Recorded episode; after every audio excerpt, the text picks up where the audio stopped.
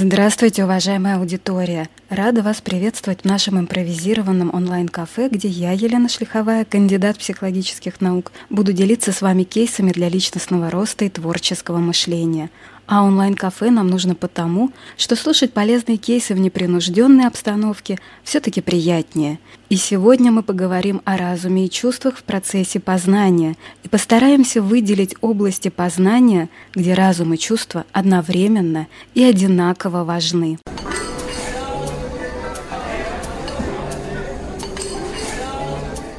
Что-то физики в почете, что-то лирики в загоне. Так начиналось ставшее знаменитым стихотворение Бориса Слуцкого «Физики и лирики», впервые опубликованное в литературной газете в октябре 1959 года. И так начался знаменитый спор физиков и лириков, в котором физиками обобщенно именовалась вся научно-техническая интеллигенция, а лириками – поэты, художники и вообще гуманитарии.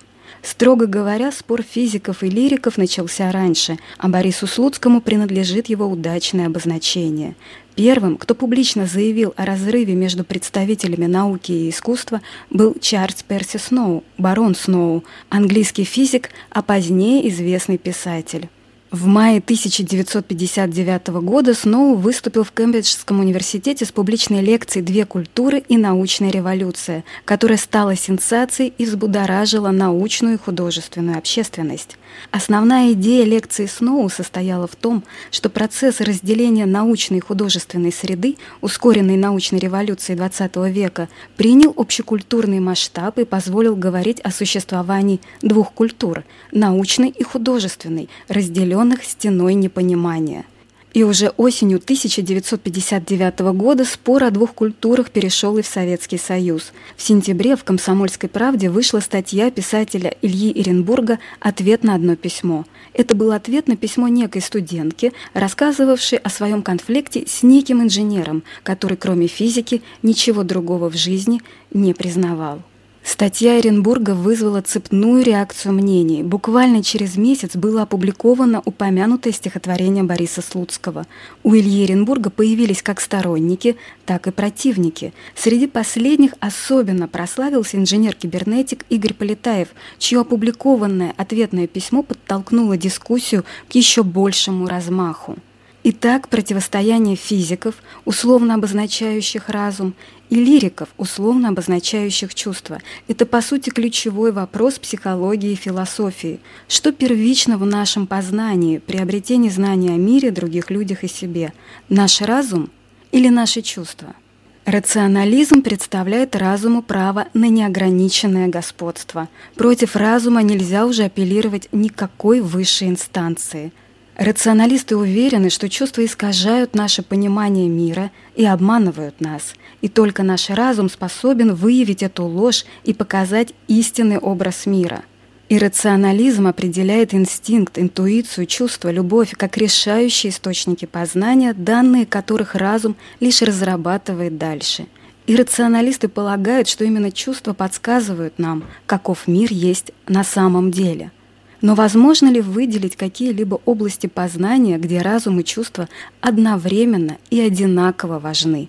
В этом контексте очень интересным представляется исследование отечественных психологов Нагибиной Натальи Львовны и Грековой Татьяны Николаевны, изучавших стратегию развития через способы познания мира и себя.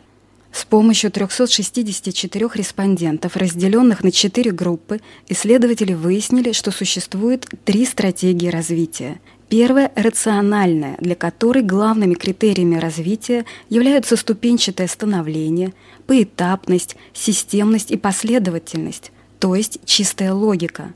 Вторая стратегия – иррациональная, в которой подчеркиваются энергетические составляющие, устремленность, нечто потустороннее, моменты накопления массы и мощных прорывов, созидательность, максимальность целей, то есть интуиция, инстинкты и чувства – Но самой интересной и доминирующей оказалась третья, смешанная рациональная и рациональная стратегия развития, которая отличается многовариативностью, разнонаправленностью развития, идеей бесконечного расширения, разнообразия и новизны. Также подчеркиваются неограниченные возможности развития, самореализация во всех сферах деятельности – Таким образом, когда мы познаем мир других людей и себя в процессе развития, то для нас одинаково важно слушать собственный разум и собственные чувства. И если мы хотим разнообразия, новизны и неограниченных возможностей развития, то нам одновременно необходима логика и интуиция – а теперь попробуем перейти от теории научных исследований к практике применения смешанной рациональной и рациональной стратегии развития, стратегии перехода из одного состояния в другое, более совершенное. Вначале полезно определить одну или несколько сфер жизни, в которых хотелось бы развиваться. Например, это может быть сфера здоровья, предполагающая улучшение самочувствия и внешнего вида – или же сфера отношений, в которой хотелось бы повысить качество общения с близкими и любимыми людьми. Также это может быть наше окружение, в котором мы стремимся расширить и укрепить свои связи с коллегами, деловыми партнерами или родными. Кроме того, развитие может затрагивать наше призвание, то есть нашу работу, карьеру и социальный статус, и обеспеченность, наши доходы, расходы и условия жизни, и, наконец, развитие может касаться нашего самосовершенствования, получения новых знаний и нашей духовности, внутреннего стремления к нравственности и идеалу. Определившись со сферой жизни, можно переходить к строгой логике, здравому смыслу и холодным фактам. Попробуйте представить желаемое развитие в качестве системного и последовательного процесса, четко обозначив для самих себя все, что вы имеете в его начале, и то, что вы хотите получить в результате его завершения. Кроме того, определите способ, с помощью которого вы получите желаемый результат.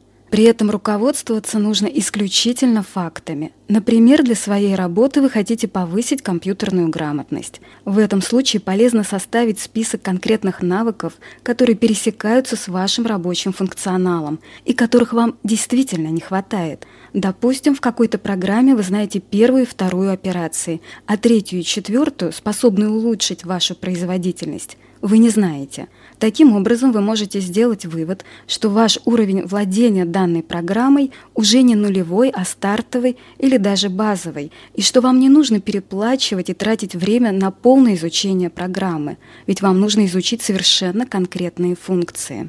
Обычно, когда люди слышат подобные рекомендации, они восклицают, что это все очевидно и не понимают, зачем все раскладывать по полочкам. Правда, все очевидно в теории, но когда дело доходит до практики, то быть объективным в оценке собственных ресурсов и знаний оказывается сложно.